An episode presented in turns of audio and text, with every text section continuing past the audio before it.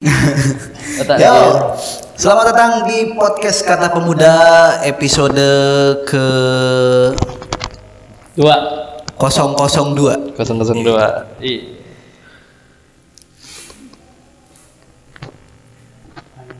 Baik lagi bersama saya Ikhlas Alfarisi dan saya ditemani oleh podcaster masih sinau Eh, Oke, gue Chris yang kemarin masih magang juga di Kata Pemuda dan sekarang masih magang. ya. Ya. Eh, gua kemarin ini jalan di jalanan nggak tahu kenapa semingguan ini tuh kayak ngelihat banyak kendaraan yang platnya bukan plat Jogja, Chris. Iya, plat gue juga bukan plat Jogja. Enggak enggak maksud gua eh semenjak pandemi gitu, semenjak pandemi mulai kan banyak tuh kayak kota-kota lain termasuk Jakarta tuh di PSBB. Ya. PSBB yang kedua itu kayak pas sementara di Jogja ini gue kayak ngelihat ini kok perasaan apa perasaan gua aja gitu ya tapi kayak banyak plat B anjir Iya. Eh. Iya kan? Kan lagi pandemi ya? Heeh. Kok bisa ada? nggak tahu ya ini perasaan gua aja tapi kok gue ngeliatnya anjir ini banyak plat B gitu Eh tapi plat gue plat B juga cuy. hah Plat B juga. iya ya mudah ini ini perasaan gua aja sih maksudnya gua juga nggak tahu kayak gimana gimananya cuman kalau misalkan beneran gue sampai mikir gini jangan-jangan nih Jakarta PSBB orang-orangnya Pada pindah ke cari pelarian gitu ya nggak nggak tahu nggak ke Jogja doang ke mana gitu. Ya tapi semoga perasaan gue ini salah ya. Karena mau gimana pun pandemi ini semua orang nggak ada yang nggak berharap pandeminya lanjut aja gitu. Round 2. Waduh. iya. Pandeminya nanti nantilah udahannya gitu. Jangan Kagak ada yang nunggu season 2 ya? nggak ada nggak ada semuanya. Di mana pun di penjuru dunia mana pun pasti berharap pandemi ini cepat selesai ya karena biar biar se- semuanya stabil lagi gitu. Biar semuanya stabil lagi dan cara kita untuk ya ikut berkontribusi biar apa namanya pandemi ini cepat berakhir ya ya tak enggak sih gua gua nggak pengen taati protokol kesehatan gitu nggak nggak ya gue pengen bilang ya tahu diri aja tahu kondisi lu kayak gimana kalau gue sebagai orang yang percaya kalau apa corona itu ada ya artinya ya hati-hati gitu Ya intinya kalau misalkan ketika lu sakit ya tahu diri kalau lu sakit ya tolong dijaga diri lu dan diri lu dan orang lain gitu lah. Benar. Iya. Terus juga banyak ini ya, banyak wisata-wisata yang udah mulai dibuka di Jogja. Iya, banyak tempat-tempat tongkrongan yang sasi. iya, ya mudah-mudahan nih, mudah-mudahan sih ini apa diiringi juga dengan kesadaran orang para pengunjungnya gitu. Pengunjungnya ya lu pengen main tapi sadar diri lah gitu kalau apa namanya di sekitar lu tuh ben, apa nggak nggak benar-benar aman gitu nggak kayak hari-hari biasa jadi ya nongkrong nongkrong tapi selalu tahu diri gitu lu pakai masker lu harus jaga kebersihan dan lain sebagainya gitu Chris untuk menjalani kehidupan normal yang baru kita benar. sekarang. Eh, sekarang kita tag podcast nih mau ngomongin apa nih, Tis? Kira-kira nih. udah ada bahan belum lu Ada sih kalau kalau gue kan ini masih nggak jauh dari yang episode sebelumnya kita ngomongin soal kan pas gue perkenalan kemarin kan ngomongin kalau gue lagi di ospek kan. Oh, ya iya. sekarang juga lagi masa ospek nih. Oh sekarang lagi masa-masa ospek ya? Ya masa-masa ospek. Oh iya menarik Eh, menarik menarik. di kampus gue nih. Eh, apa tuh? apa sih? Nggak usah. Di kampus gue nih Gua kan jadi apa tuh?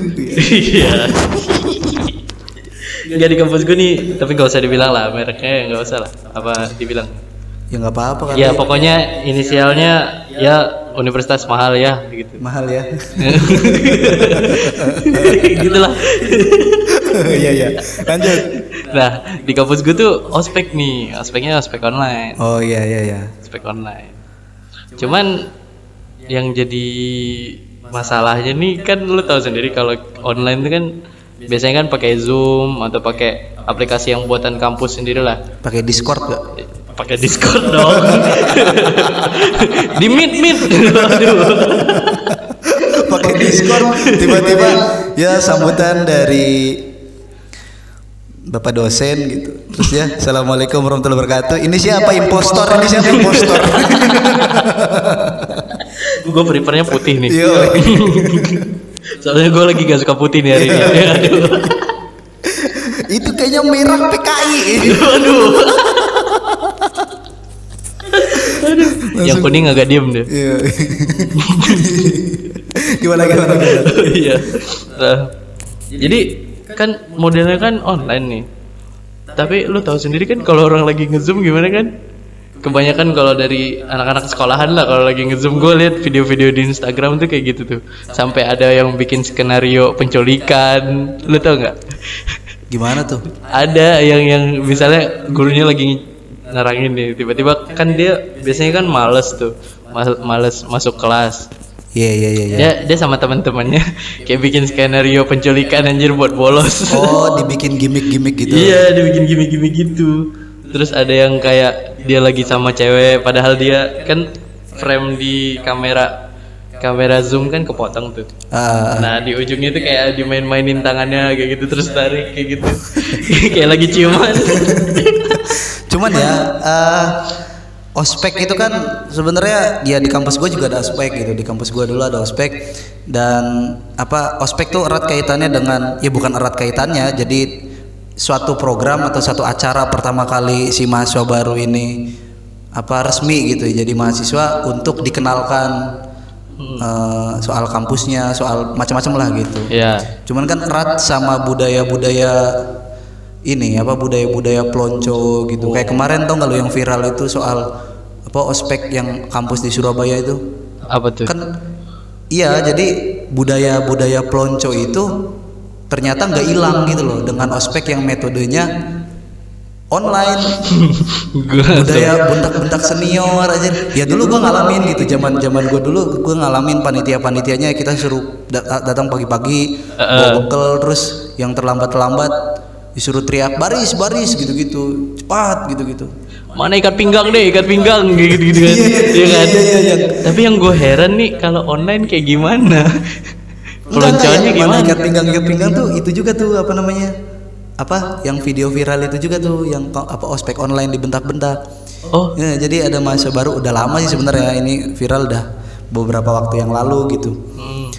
di Surabaya sana. Jadi ada maba, mabanya di kayak ya masuk di room Zoom gitu kalau nggak salah tuh. Terus ada kayak panitianya itu nanyain kelengkapan si mabanya itu gitu. Kalau nggak salah ikat pinggang nih, mana ikat pinggangnya gitu. Terus si mabanya tuh kayak berdiri gitu loh. Coba lihat eh, berdiri, nggak ada kak gitu. Terus terus dibentak aja, dibentak. Nggak, ya gitulah. Nggak paham peraturan, gitu, nggak baca aturan gitu-gitu sih aja. Kalau gua ya apa ya ospek. Menurut gua ospek-ospek yang konsepnya ataupun gayanya bentak-bentak itu udah nggak relevan sih, udah nggak zaman. Aneh, aneh Iya. sih. Soalnya pas zaman gua aja gua termasuk yang wah kayaknya tahun depan nih gua harus jadi panitia ospek untuk memotong mata rantai. Biar tradisi ini gak terulang lagi. iya bener tuh tapi agak cringe juga loh agak cringe kan maksudnya agak aneh lah ketika oke lah kalau misalkan perpeloncoan yang yang offline gitu yang Ah. langsung tatap muka kan masih bisa tuh bentak-bentak tuh kan si mabanya langsung kayak ciut kayak gitu-gitu kan Iya, walaupun iya, itu nggak baik sebenarnya Ah. cuman maksud gua anehnya kalau online Eh. dan si mabanya ini nurut Iya. kan aneh kan Iya ya, kok bisa nurut ya? iya kan kan- Kalau gua mah mana ikat pinggangnya? Hah? Pura-pura aja deh. Hanya. Kagak sinyal kak, sinyal kak. Aduh. Ya itulah pokoknya. Kalau lu gimana zaman lu ospek? Zaman gua ospek, eh, kalau kampus gua nggak ada sih kalau perpeloncoan nggak Apa Cuman sih? di kampus lu gua taunya ini mataf mataf. Iya mata masa ta'aruf Masa ta'aruf, Iya ta'aruf nggak tuh Kayak- Kayak maksudnya kan perkenalan gitu kan Perkenalan sama kampusnya Sama Ah. semuanya Eh, Eh, nggak ada sih kalau di kampus gue tuh yang kayak perpeloncoan yang kayak sampai sampai dibentak-bentak sampai dimarah-marahin gitu nggak ada ya?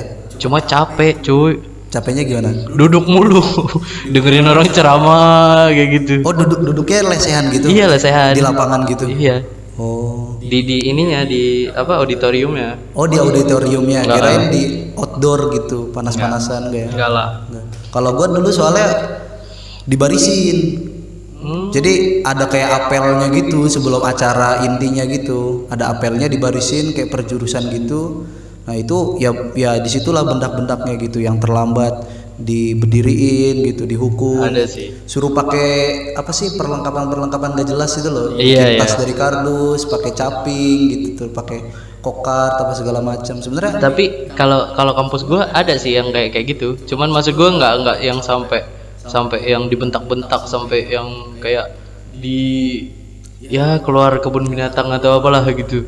Kalau kata-kata kasar sih enggak cuman emang emang teriak-teriak itu yang yang bikin akhirnya hawanya itu sepanang gitu loh Chris jadi iya iya eh, jadi katanya sih melatih mental gitu. Harusnya kalau melatih mental tuh diinin aja ya.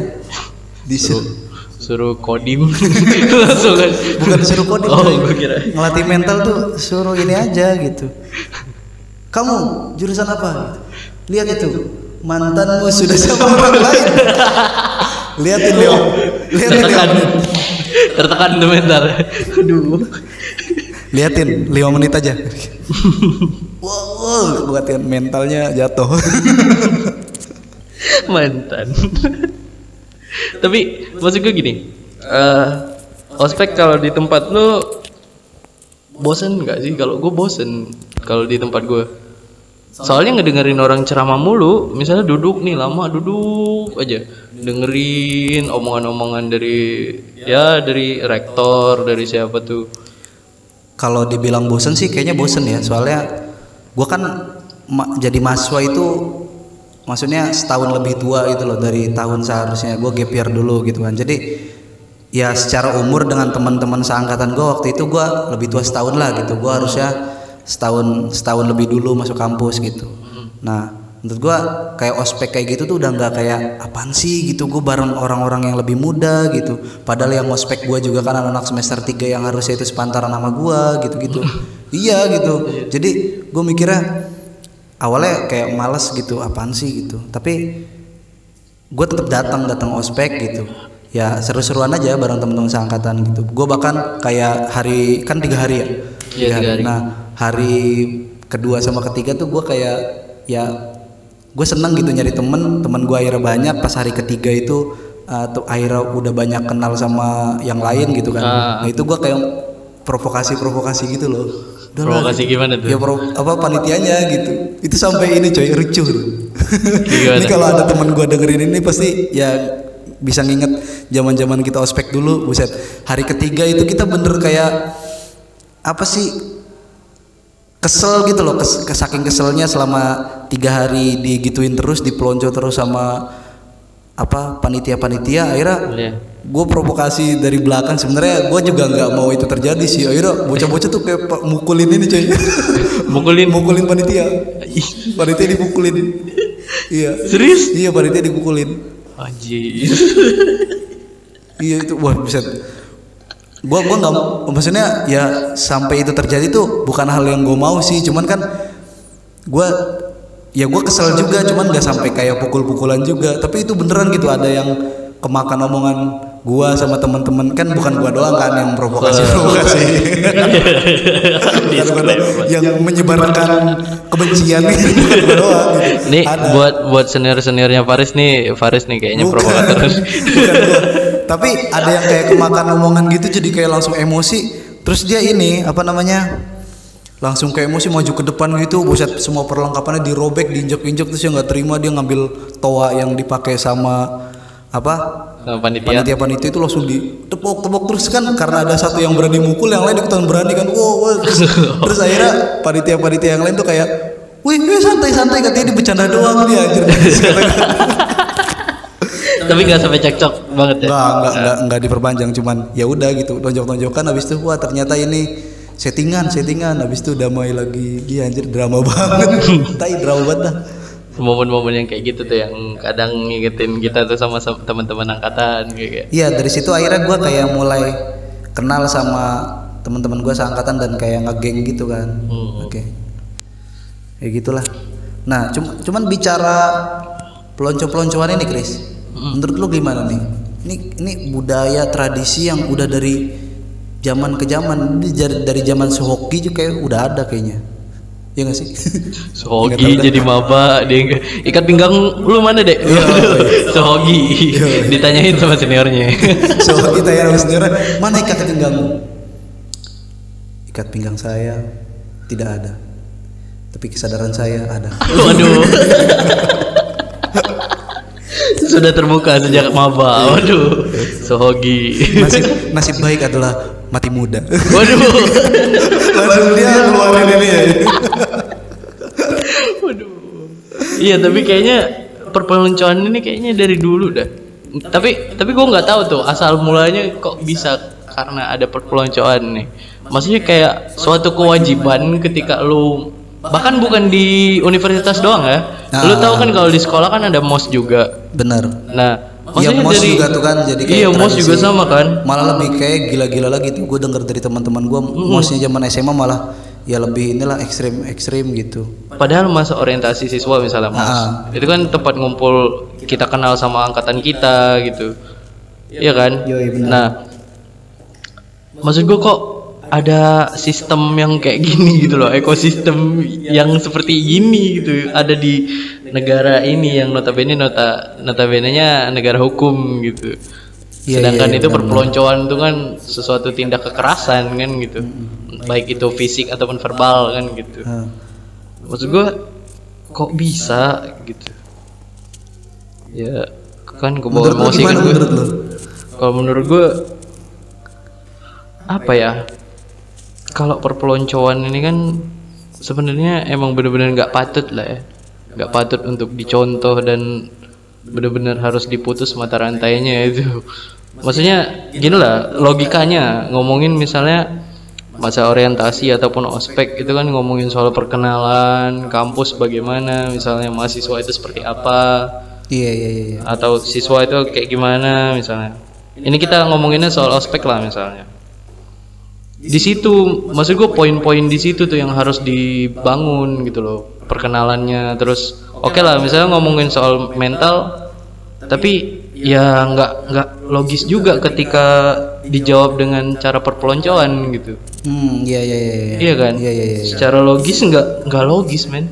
Justru menimbulkan pertama misalnya kalau orang yang psikologisnya nggak kuat misalnya ah mentalnya justru makin down kan? Bukan malah membentuk mental kan benar gitu. benar benar benar. Gue nggak nggak sepakat tuh kalau ada perpeloncoan perpeloncoan tuh. Gue sih dulu kayak sering nanya apa bertanya-tanya gitu gitu. Kayak refleksi ini sebenarnya buat apa sih gitu. Ya. ya kalau misalkan gue sharing ke orang-orang yang setuju sama tradisi ini tuh kadang-kadang ya itu bilangnya ya ini pelatihan mental gitu. Ini apa namanya eh ya nggak tahu ya. Selain pelatihan mental gue nggak yakin apalagi gitu. Apa orientasinya apalagi gitu dia apa maba-maba ini ketika apa ngikutin ospek dengan eh, metode yang kayak gitu. Cuman kalau sekedar melatih mental mah kan metodenya banyak yang lain gitu. Iya. Nah, kan metodenya banyak yang lain. Dan juga eh, kenapa sih kemudian apa ospek ini nggak disetting dengan gaya gaya gaya senioritasnya dihilangkan gitu. Gaya gaya senioritasnya kayak ya mentang-mentang lu senior gitu terus harus yang junior tuh benar harus tunduk gitu harus.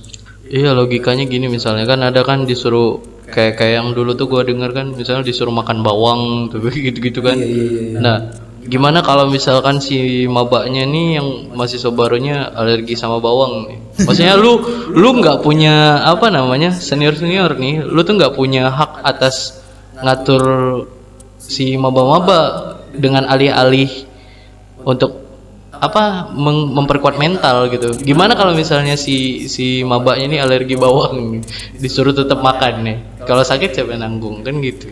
Kamu harus makan bawang. Oh, aku nggak bisa Aku kak. nggak bisa kak, aku ini. Ya udah, ganti lengkoas. Waduh. Tapi maksudnya apa ya? Kalau ih sumpah gue kebawa emosi kan kalau ngomongin soal perpeloncoan tuh. Iya, jadi senior lebih ke senioritasnya sih, Chris. Iya. Lebih ke senioritasnya yang yang kayaknya harus dihilangin gitu. Jadi lu jangan mentang-mentang senior terus lu merasa ya harus ya ketika senior terus jadi panitia ngerasa harus seenaknya gitu loh bertingkah laku seenaknya sama junior lu gitu. Bisa jadi kan kita nggak tahu ya kalau SMP SMA udah pasti umurnya tuh. Iya. Udah pasti kalau kuliah kan bisa jadi ada yang udah gap year 2 tahun, Ada ada yang udah tiga tahun gitu baru gue kuliah. pernah gue pernah kan gue sempat kuliah juga di daerah gue. Ah, ah. Nah, gue pernah ngospekin ini yang masuk jadi mabak tuh bapak-bapak aja. Sumpah, Itu udah udah punya udah pun udah punya anak. Dia dia jurnalis, dia jurnalis terus Oh, kuliah, kuliah lagi. Iya, kuliah Oh, S1. Iya, iya, iya. Biar ini ya, gaji, biar gajinya naik. Iya, gue gue ngeliatin dia tuh di ospek, jongkok deh jongkok sumpah. Oh, gitu? Gak bohong gue, anjir gue gak enak banget ngeliatin sumpah. Iya makanya gitu. Artinya ya ya lu lu ke depannya bisa jadi misalkan lu sebagai senior nggak lulus mata kuliah ini terus ngulang terus lu nanti ngulang di Barang ada tingkat Oh, lu. barang ada tingkat lu gitu. Malunya double men kalau misalkan lu tuh punya kesan di mata mereka itu lu dulunya senaknya senioritasnya tinggi gitu gitu kan. Anjir malu lah. Goblok. Gitu senior sosokan goblok gitu nggak lulus mata kuliahnya gitu. Gue jadi ingat video di Instagram juga nih. Anjir lah Instagram ah. Ini video yang ketika kan sekarang kan lagi musim ospek kan? Ah. jadi videonya kurang lebih kayak kayak gitulah. Ah, nah ah. gue lihat nih ada nih dulu dia jadi senior nih gue Ah. peloncoin adik-adiknya terus si adiknya nih lulus duluan jadi HRD HRD si seniornya tuh ngelamar ke perusahaannya. Ya ampun. Anjir gue liat lucu banget. Kak eh, Oh IPK-nya cuma segini doang Iya, ya katanya. Oh kemarin dulu ngospek saya bentak-bentak nanya ikat pinggang mana? Ikat Iya. pinggang mana? dibalikin aja dong ikat pinggang kakak mana? Iya. katanya. Aduh kakak nggak mengikuti peraturan kayaknya ya udah gak usah diterima aja. Anjir. sampai segitu. Sampai lah segitunya kalau kan misalkan beneran kejadian kayak gitu gimana coba? Iya makanya. Iya makanya udahlah Efeknya- kita kita ini aja lah apa namanya egaliter. Ya. Keren kan? Egaliter egaliter tuh Apa tuh egaliter? sama rata sama rata jadi Sama rata. lu tuh jadi panitia jadi panitia ospek tuh bukan bukan berarti apa ya ya harusnya nganggep ngasih apa nganggep maba-maba lu tuh calon teman-teman lu juga yang harusnya dikasih ucapan selamat datang paling istimewa lah gitu Mm-mm. Eh, diajarin tuh misalnya ih sumpah gue keinget nih kayak di gue kan kemarin nanya sama maba-maba yang baru masuk di universitas gue yo yo yo. gue tanyain Tridharma perguruan tinggi tahu nggak lu? Uh apa bang? Katanya Tridharma perguruan tinggi. Kagak diajarin anjir. Kagak diajarin. pas ospek kemarin. Kagak diajarin. Kagak tahu ya mereka. hanya bentak-bentak yang dia ingat waktu iya. ospek gitu. Maksudnya hal-hal yang kayak gitu tuh hal-hal yang krusial lah yang Nah, penting. kayak eh, apa apa lirik pertama Mars kampus lu. Apa ya? Ntar gue inget dulu. Sang surya. Waduh, sang surya. Ketahuan anda bersekolah di kampus Muhammadiyah. Waduh enggak. Mahal kok. Eh enggak. Iya karena apa ya yang senioritas tuh sangat ini apa namanya sangat lekat budayanya dekat budayanya sama gaya-gaya militer pendidikan militer Iya Iya. Ya nggak sih ya nggak sih. Lu kalau punya teman-teman milit apa dia masuk akpol apa akmil dia pasti cerita wah pendidikannya kayak gini kayak gini harus kalau seniornya apa pembinanya ngomong A ya A nggak boleh nggak boleh banyak ngomong langsung B itu gitu pendidikan pendidikan alam militer gitu. Jadi apa ya? Ya nggak lepas dari nalar budaya masyarakat kita lah yang yang, wala- walaupun udah lama ya udah lama Iya. berakhir gitu masa-masa itu tapi masih Sampai ada sekarang. gitu ya watak-watak militeristiknya gitu loh banyak sih bukan di universitas doang misalnya di bukan ketika ospek doang gitu loh Ah. Misalnya di bahkan di lembaga-lembaga kampus misalnya atau nggak usah lembaga deh UKM UKM misalnya Ah. Ya kadang mapala misalnya kan. Oh, iya. ya tapi oke oke Sampai lah yang misalnya. apa kasus meninggal itu kan iya maksudnya oke lah untuk bertahan hidup tapi cuman ya nggak segitunya juga gitu loh. Ah. ya justru harus yang dibentuk tuh kan kerjasama saling membantu.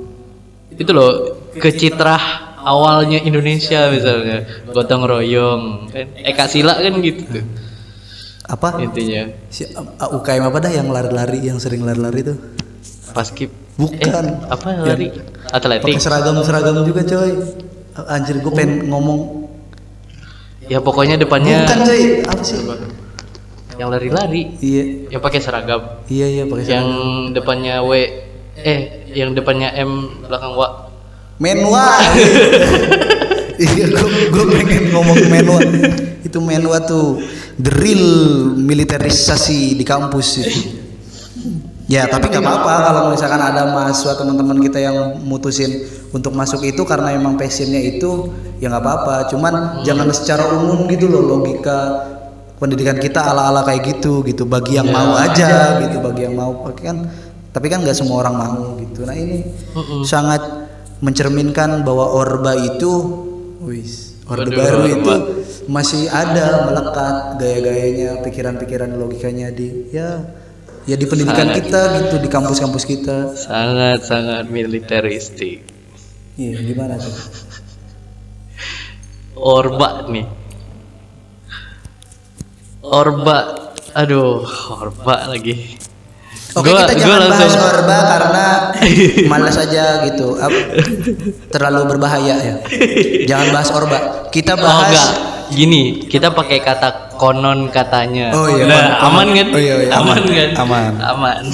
Ya selalu lah. Nah nih konon katanya nih. Tapi kalau bahas orba gue langsung keinget ini nih. Kan tadi bahas ospek biasanya juga diceritain tuh. Mahasiswa 98 nurunin presiden iya. jenderal. Waduh kayak kayak gitu. Nah tapi kalau orba ini kan yang gue tahu pertama kan presidennya militer ah otomatis dia gak jauh-jauh dari dunia militer dong. Eh, maksudnya pembawaannya, terus apa namanya? Ya corak-corak militeristik tuh sangat kental lah di Orba itu setahu gue. Karena notabene gue berapa umur gue ya sebulan kali sebelum sebelum diturunnya presiden tuh tapi gue konon katanya dengar ceritanya gitu Hmm. Tapi gua nggak mau komentar banyak soal Orba. Ngeri coy. Iya. Mending daripada kita bahas Orba, kita bahas ini aja. PKI. waduh ya juga nih iya bener. tanggal berapa nih waduh Kemarin kemarin karena ini Oktober coy. Saya sebagai pemuda yang harus paham sama sejarahnya sendiri gitu. Jadi kita coba pengen bahas Oktober. Oktober nih gue langsung inget tanggal 1 itu hari kesaktian Pancasila tapi gue bingung saktinya di mana karena hari sebelumnya itu G30S PKI G30S habis itu gestok kan gerakan Iya. 1 Oktober itu kan. iya Nah, kabarnya sih, maksudnya itu kan eh, buat mungkin teman-teman yang nggak tahu, jadi ada masa di mana bangsa Indonesia waktu itu mengalami masa-masa kelamnya, baru jadi negara gitu, baru Hmm. merdeka. Ya jalan 20 tahunan lah 20 menjelang 30 tahunan ternyata bangsa ini direda permasalahan yang cukup kelam gitu. Pertarungan politik yang akhirnya ujung-ujungnya berimbas pada eh, ya pemusnahan satu golongan gitu. Satu golongan yang benar-benar dimusnahkan. Kan waktu itu kata kalau kata Iya. orang-orang tua kita kan ya ganyang PKI sampai ke akar-akarnya gitu sampai ke anak cucunya enggak sih Hah? enggak ya kayaknya ya maksudnya tapi gue yang gue tahu nih sejarahnya konon katanya nih orang-orang yang diburu itu langsung dituduh gitu loh kalau lu salah satu golongan itu gitu loh. Iya iya iya iya. Dan itu tuh langsung dieksekusi di situ tanpa lewat persidangan. Hmm. Oke lah. Misalnya kita ngomongin G30S PKI misalnya. Ah. Lu tiba-tiba nih baru keluar nih habis mandi. Yoi. Lagi sempetan handuk nih. Yoi. Datang nih orang kan gue taunya yang yang ngegerebek kan itu militer Iya. bersama masyarakat. Ah. Nah, artinya kan ormas tuh. Ah, Nah, de- militer dan ormas ini langsung datang ke rumah lu, lu lagi sempetan handuk nih, tuh PKI itu. mati lu. langsung mati. Kalau ada di masa-masa sekarang mengerikan ya. Maksudnya Iya. semua orang yang bahkan apa gue tuh pernah apa namanya se wisata sejarah di Gunung Kidul jadi ada kayak satu gua gitu gua sebenarnya itu sepi bukan tempat wisata yang bukan tempat wisata yang populer gitu yang banyak dikunjungin orang gitu cuman itu terkenal sebagai guanya gue lupa tuh anjir lupa gua Gua selarong. gua selarong itu di Parangtritis Bukan, tuh. Cuk. Gua. Gue tau aja itu tuh gua selarong. bukan di Gunung Kidul Oh, Gunung di Kidul. Gunung Kidul jadi kayak gua yang biasa lah gua-gua di Jogja kan gitu ya Iya, banyak. kalau gua-gua di Jakarta kan Gua. sobat mantep Iya. Gua dong. Goa, Eh. goa yang di Jogja itu kan kayak lobang gitu aja gitu. Ah, ah. lobang yang ke bawah bukan kayak gua yang di film-film gitu lobang Ah, bukan kayak terowongan. bukan kayak terowongan gitu cuman gua ke bawah nah itu katanya kan di situ gua ke sana sama beberapa teman-teman gua yang yang apa ikutin program wisata sejarah itu gitu Hmm. nah ada kayak ya bapak-bapak yang nungguin di sana gitu ya penung apa bu- bukan penunggunya kayak setan ya Kok jadi horor? ya yang yang ngurusin gue itulah Iya, ya or- apa dan dia juga jadi warga setempat gitu Hmm. dia ternyata gitu setelah banyak cerita-cerita sama si bapaknya itu itu ternyata beliau adalah salah satu korban apa korban penangkapan gitu korban penangkapan karena dia dibilang terlibat sama PKI Hmm. terus tapi dia beliau ini berhasil kabur. Oh. beliau berhasil kabur. Ya ceritanya panjang lah diceritain masa-masa itu kayak gimana gitu. Jadi ya kelam banget lah semua orang dikumpulin dari suatu tempat. Bahkan ada ceritanya lu kalau pernah no- nonton ini enggak film jagal film Jagal. senyap Ya, ya, jagal senyap. sampai kayak ada kesaksian orang-orang yang dulu jadi algojo itu bilang ya si korban calon-calon korbannya itu dibawa ke tepi sungai gitu. Ya udah kayak di sembelih habis itu buang sembelih gitu buang kayak idul adha aja. Ya itulah. Banyak tuh. kelam kelam banget gitu. Cuman daripada kita ngalor ngidul nih ngomongin eh P PKI BKI. Ya karena kita juga nggak punya data, kita juga Iya. nggak ahli. Itu kan ngomongin apa masa lalu kan ngomongin sejarah ya. Jadi kita ini aja langsung menghubungi salah satu orang yang qualified, yang Oh, yang oke. pantas lah buat diajakin ngobrol soal sejarah gitu. Yang emang expert di situ ya. Hmm, nanti kita masuk ke segmen kedua bahas sejarah. Oke, eh, kita udah ngubungin sejarawan muda nih Iya. dari jauh- jauh-jauh dari Jakarta. Halo Bang Aul. Halo, Bang. Halo, hola, hola. Yo, Bang Aul EKE Satrio Priya Utomo ini ya lumayan qualified lah untuk kita ajak ngobrol soal sejarah gitu. Kalau tadi kita kan sempat nyinggung-nyinggung eh, zaman zaman segitu tuh 65, 66, 67 itu kayak gimana gitu situasinya. Tapi kan kita nggak by data gitu loh. Nah akhirnya kita coba ngajak ngobrol eh, orang yang emang udah berkecimpung lama bahkan punya penelitian yang secara khusus soal PKI gitu, soal aidit gitu-gitu. Udah, udah expert deh. Ex Ha-ha. expert. Udah expert.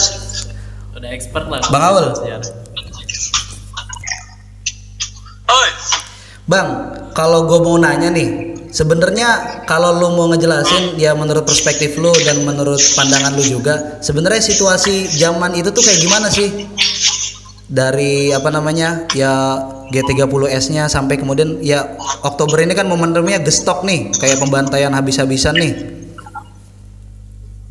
Hmm. Ya gimana tuh bang? Jadi di gestoknya apa gimana? Ya dari inilah kronologinya dari G30S sampai ya sepanjang Oktober ini gitu yang lu lihat kayak gimana bang? eh gua rasa begini ya di dari tempat ke tempat dari media ke media gue selalu bilang bahwa sebetulnya eh, peristiwa yang mengawali gestok ge- atau gestapo atau apa pun itu namanya sebetulnya eh, periode 58 ke 65 kita punya konsep eh, sistem politik demokrasi terpimpin yang kemudian di dalam konstitusi politik nasional itu kan eh, bukannya meredam eh, kompetisi di eh, sistem demokrasi sebelumnya gitu loh. Justru malah kemudian eh, mengkanalkan faksi-faksi kekuatan politik di republik ini nah Hmm, iya, iya, iya, iya, iya. di kon- nah di konteks eh, konstelasi politik global eh, negara dunia pertama sekali lagi itu gerah banget sama yang namanya go to hell with your head-nya Soekarno Apa dia itu? selalu itu apa, dia sorry sorry bang, eh, sorry ya, bang itu apa? Go Go to hell with your head. Eh, eh, ya slogannya eh, slogan politiknya Soekarno untuk eh, melawan neoimperialisme sama neokolonialisme. Meskipun sebetulnya kalau kita pakai teori komunikasi politik hari ini kan eh, eh, sebut aja itu gimmick sebetulnya. Tapi kan paling nggak eh, dulu eh, platform eh, kebangsaan kita platform sorry platform nation state kita itu to hell with your head. Ya intinya sebetulnya bukan menolak investasi asing tapi kemudian kita menolak untuk di eh, diintervensi secara berlebihan oleh baik politik ekonomi ataupun kebudayaan oleh eh, negara dunia pertama pemenang khususnya pemenang eh, perang dunia lah. Ya walaupun eh, yang yang yang dibilang Soekarno sebetulnya neoimperialisme atau neokolonialisme itu ya wujud yang paling realnya itu Amerika Serikat terus Inggris dan teman-temannya Nah, jadi itu kayak Indonesia ini kayak nggak mau di apa ya nggak mau dicampurin lah urusan itunya ya urusan ekonomi politiknya ya pengen berdikari gitu ya nggak sih bang? ya itu makanya eh, apa eh, buat eh, buat dunia global ini kan nggak baik apalagi kemudian kan Soekarno kan eh, menghimpun kekuatan negara dunia ketiga di dalam konferensi Asia Afrika kan Oke iya iya Nah, iya. iya. itu uh, itu juga ya lo bayangin ibaratnya uh, uh, lo bayangin dalam posisi oh, lo yang udah dominan lo hidup tidak hidup kaya dari uh, kemiskinan uh, banyak orang lo ingin mempertahankan kekayaan lo caranya adalah mengeks- terus mengeksploitasi banyak orang nah Oke, itu juga oke. yang kemudian tidak tidak tidak diinginkan oleh negara-negara dunia pertama. Kalau misalkan eh, negara dunia ketiga itu punya punya solidaritas yang kuat meskipun absurd ya. Ada yang ada yang juga mengkritik konferensi Asia Afrika itu absurd banget dan segala macam. Tapi paling nggak itu simbol yang kemudian bisa jadi sinyal untuk perang tapi bisa jadi juga kemudian eh, semacam gimmick eh, politik bergening yang dilakukan oleh eh, Soekarno supaya kalau misalkan lo eh, Amerika atau siapa pun Inggris mau berinvestasi di di negara gua lakukanlah dengan eh, win-win solution gitu loh. Termasuk jangan, ketika eh, 70 Soekarno keluar dari Indonesia keluar dari PBB dan kayak bikin pesta olahraga sendiri ya Ganevo itu ya bang ya? Eh, ya sampai akhirnya nyambung ke situ, nyambung ke situ, akhirnya kan kita punya dua proyek politik besar ya di kurun waktu 60-an sampai 65. Apa itu dua proyek politik besar? Salah satunya konfrontasi Malaysia dan kemudian eh, perebutan Irian Barat yang yang dalam konteks Irian Barat Indonesia berhadapan-hadapan langsung dengan Belanda yang kemudian didukung oleh eh, teman-temannya Belanda lah, teman-teman Eropanya mereka. Nah, artinya ini gue nyambung ya nanti kemudian kita masuk ke eh, gerakan 30 September sampai atau gerakan 1 Oktober yang kemudian mengapa kemudian banyak eh, pemuda rakyat, banyak sukarelawan yang ada di eh, lapangan eh, udara Halim itu sesungguhnya adalah sukarelawan yang dipersiapkan ketika Indonesia harus punya dua proyek politik itu Oke, Gajah oke, Malaysia oke, dan perebutan Irian Barat gitu. Hmm, iya iya. Jadi di internal sebenarnya turunan dari sikap-sikap Indonesia di pertarungan politik global ya. Maksudnya yang terjadi di Ya, ah, yang- di internal. Oke oke. Terus gimana bang? Nah, jadi yang yang yang paling signifikan yang yang mendukung polit, apa, politiknya Soekarno itu cuma dua. Apa itu? Masa yang direpresentasi oleh PKI dan kemudian angkatan bersenjata adalah tentara gitu loh jadi dua-duanya itu sama-sama kaki apa tangan kanan dan tangan kirinya Bung Karno untuk proyek politiknya itu Oh, Nah. gitu gitu. itu Oke, oke, oke. jadi eh, di, di dalam artinya banyak kelompok yang kemudian eh, faksi politik yang katakanlah kok gue nggak diperhatiin banget sama Bung Karno padahal ya gue pemenang pemilu kayak misalkan NU terus kemudian Masyumi nah eh, yang begitu-begitu kemudian eh, apa tidak merasa eh, punya sense of belonging terhadap konfrontasi Malaysia sama konfrontasi Irian Barat eh, Bung Karno. Walaupun kemudian banyak juga eh, dari dari NU yang kemudian ikut terlibat eh, menjadi sukarelawan sukarelawan eh, Ganyang Malaysia yang kemudian dikirim ke perbatasan eh, di Kalimantan sampai kemudian ada beberapa gerilyawan yang dikirim bukan hanya tentara ya ada ada yang eh, berbaju sipil juga yang kemudian dikirim ke eh, untuk Irian Barat dan segala macamnya. Nah itulah yang kemudian di di, di kita internal konteks politik pada waktu itu. Itu juga punya semacam apa ya kompetisi juga di satu sisi eh, di kompetisi itu juga ada politik yang belum selesai di dalam tubuh PKI dan kemudian tubuh tentara kalau kata Ben kan tentara eh, analisis eh, Cornell Paper tuh kan ada friksi eh, di angkatan darat ada konflik internal para perwira Ah, ah, ah. Nah, di PKI yang juga, yang mau kita tanyain PKI itu tuh bang, yang mau kita tanyain itu sebenarnya menurut lu itu konfliknya di mana sih gitu? Sampai ada isu jenderal, eh, isu dewan jenderal lah dan lain sebagainya itu. Yang panas tuh sebenarnya di mana? Apakah memang golongan kanan kiri apa golongan kanan dan militer versus golongan kiri gitu apa gimana tuh bang? Sebenarnya begini, gue juga tadi barusan habis ngobrol ya eh, untuk apa me- me- ya eh, merefresh lagi soal gerakan 1 Oktober. Jadi intinya se- sebetulnya begini, gerakan 30 September atau gerakan 1 Oktober itu benar-benar bagi gue ya itu adalah semacam eh, apa semacam politik intelijen yang kemudian orang sejarah pun tidak bisa apa mem- membeberkan secara faktual gitu loh. Karena kan intelijen kan ya kadang terlihat juga kemudian kadang tidak terlihat dan segala macamnya. Nah eh, yang bikin eh, pertanyaan gue kan kadang orang banyak eh, banyak ke sampai kemudian ke pertanyaan eh, gerakan 30 September sejumlah tentara yang kemudian eh, bertugas untuk awalnya menjemput para perwira yang dimaksud eh, dituduh sebagai Dewan Jenderal itu untuk menghadap ke Presiden eh, Soekarno. Nah, tapi eh, sampai di titik tertentu, mengapa kemudian eh, mereka itu justru eh, dibunuh gitu loh? Nah, sampai akhirnya kan gue gue bertanya ah, ah, di penelitiannya John Rosa kan, eh, oh itu ada perintah dari eh, SAM, ada keterlibatan dari beberapa oknum eh, PKI yang kemudian eh, ada di dalam eh, gerakan 30 September itu. Tapi gue malah justru eh, bertanya terhadap riset-riset yang sebelumnya sebelumnya ada. Mengapa kemudian setentaranya tentara gitu, mengapa kemudian tidak ada korsa di antara mereka pada pagi buta itu? Nah itu yang yang apa pertanyaan pertanyaan gue yang sampai kemudian akhirnya mem- men- membingungkan banyak orang bukan lagi soal eh, siapa yang kemudian memberi perintah itu. Sebelumnya kan kita kita bingung siapa yang kemudian memberi perintah itu kalau memang pada waktu itu hampir semua faksi politik itu semua eh, termakan eh, mengkonsumsi bahwa ada dewan jenderal dan segala macam.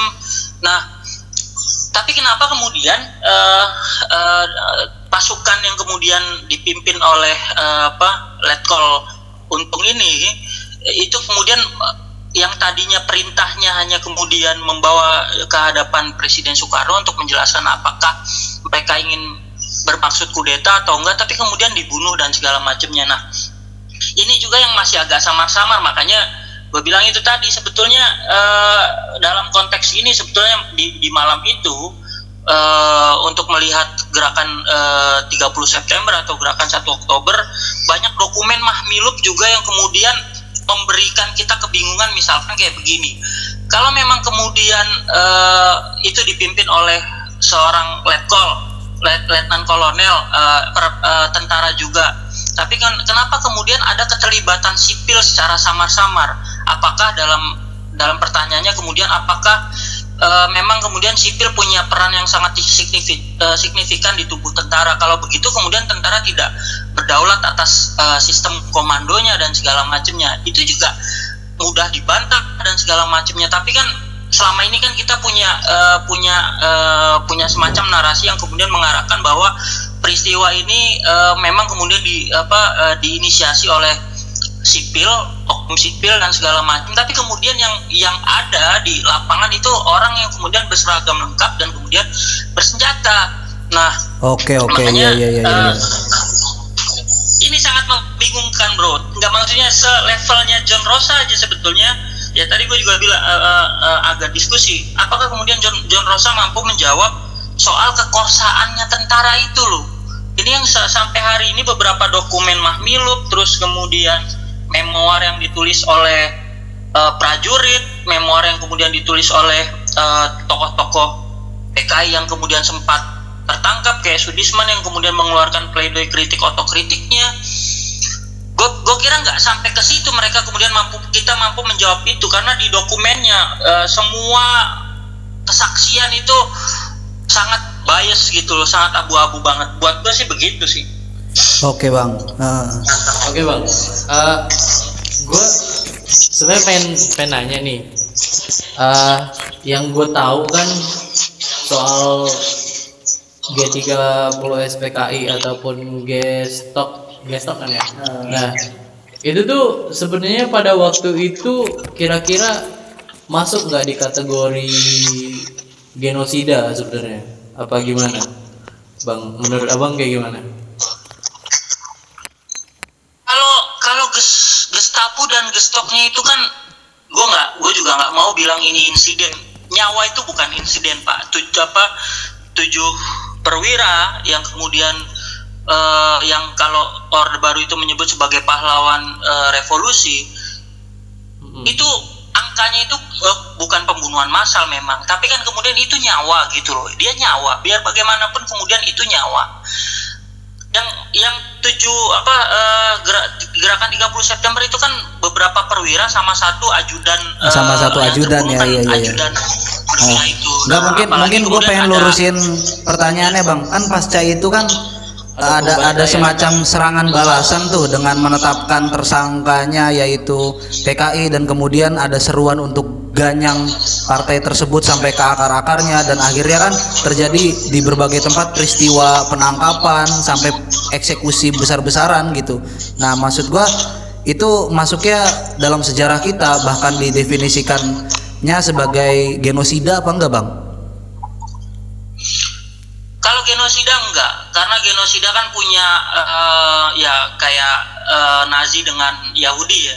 Ada Ah. ada dis, ada apa? eh, ada ada ideo maksudnya ada riset yang kemu, eh, bukan riset, ada ada kebencian yang kemudian memang ditanamkan eh, dalam pada waktu itu gitu loh.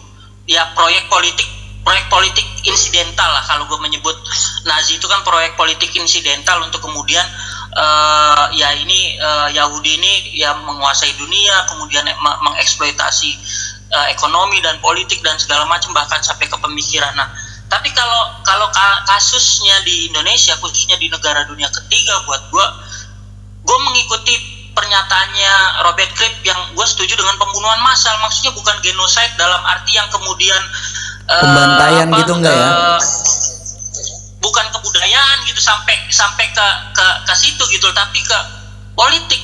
Karena politiknya yang dihajar kalau kalau Hitler itu kan sampai mereka sampai kebudayaan maksudnya kayak riset lo bakal ditang lo laki-laki dituduh menjadi Yahudi sengumpet apa pun lo ketika lo ditelanjangin lo bisa membedakan mana laki-laki Yahudi mana laki-laki bukan Yahudi. Karena laki-laki Yahudi itu pasti disunat pak.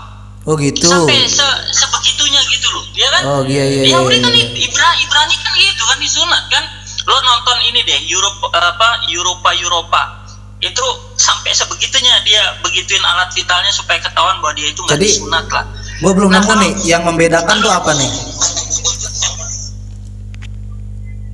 Maksudnya pembantaian eh bukan pembantaian sih ya, eksekusi massal yang ada di apa namanya di Indonesia pada zaman itu dengan misalkan peristiwa-peristiwa dalam sejarah dunia yang disebut genosida itu bedanya menurut lo apa, Bang?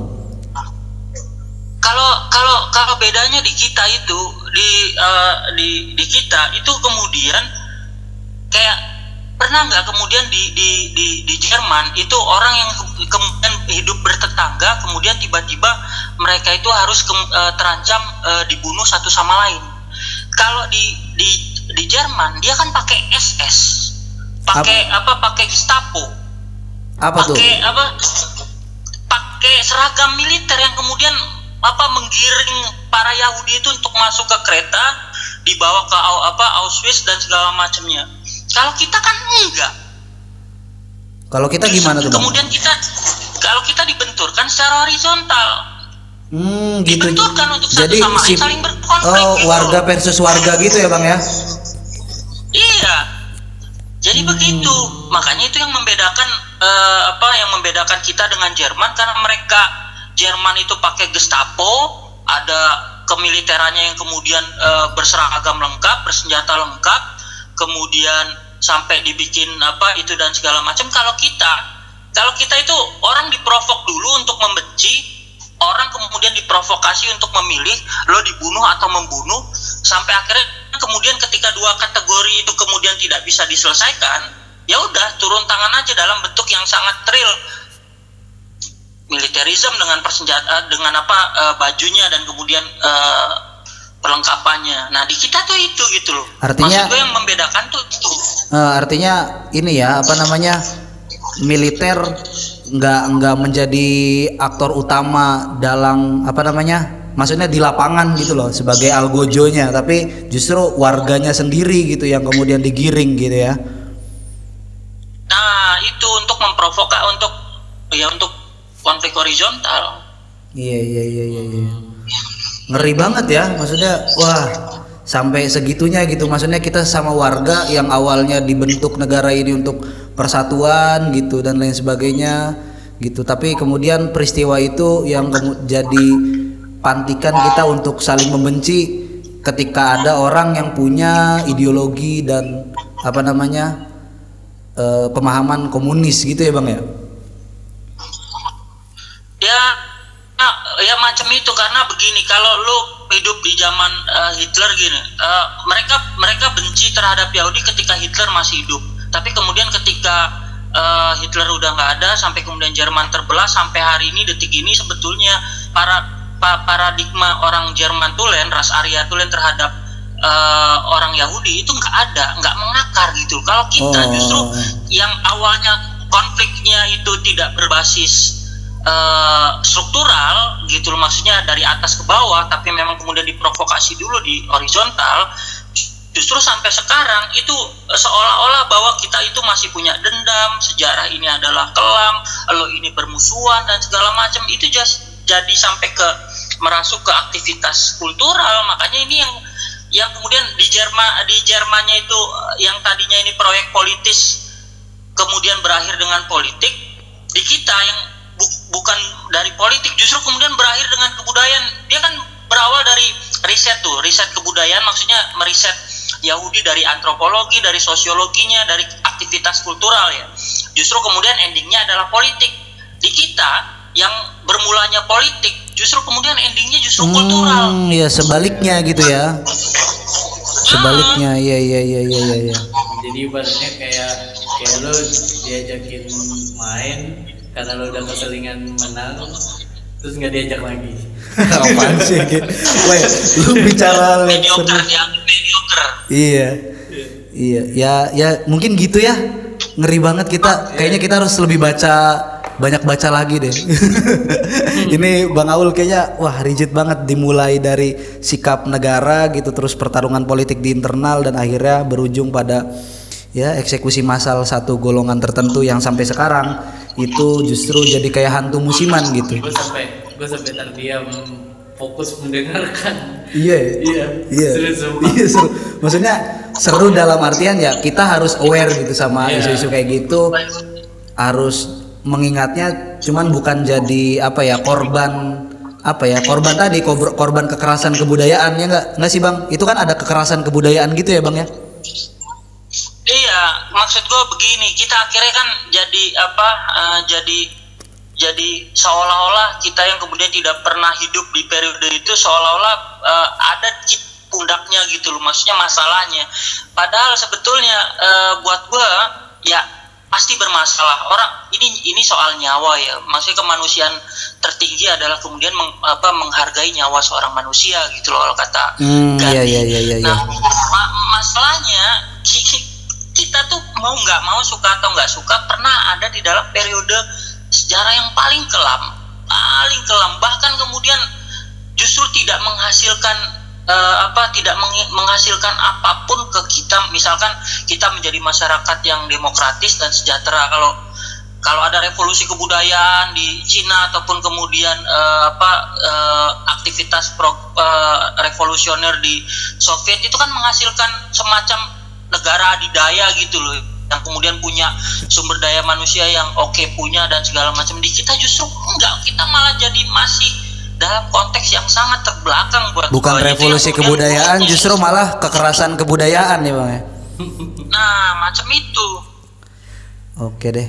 Ya mungkin itu aja ya pertanyaan kita buat Bang Aul. Makasih udah mau menjelaskan tadi kebelibetan kita ngomongin soal uh, peristiwa Oktober 50 tahun yang lalu ya. 50 tahun yang lalu apa berapa tahun yang lalu nih? sekitar tuj- Hmm. eh, 60-an ya Ya, ya segitulah ntar gua ngitung lagi pakai kalkulator. Oke, gitu aja. Makasih yang udah dengerin. Sampai jumpa di episode selanjutnya.